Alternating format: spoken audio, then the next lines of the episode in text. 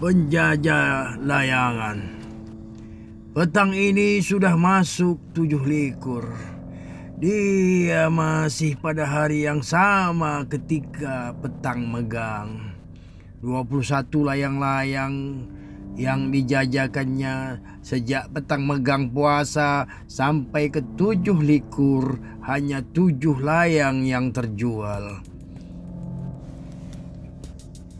Tak ada logika yang mampu menerjemahkan hari-hari penjajah layangan itu. Bagaimana dia dan istri serta tiga orang anaknya yang masih butuh kehidupan bisa bertahan. Entahlah Aku pun tak tahu caranya. Sedangkan kalau satu layang saja laku sehari, tak dapat memberi makan seorang anaknya. Apatah lagi tak ada layangan yang laku terjual.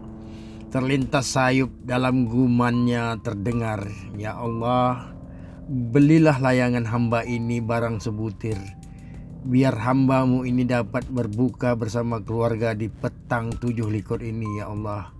Huh.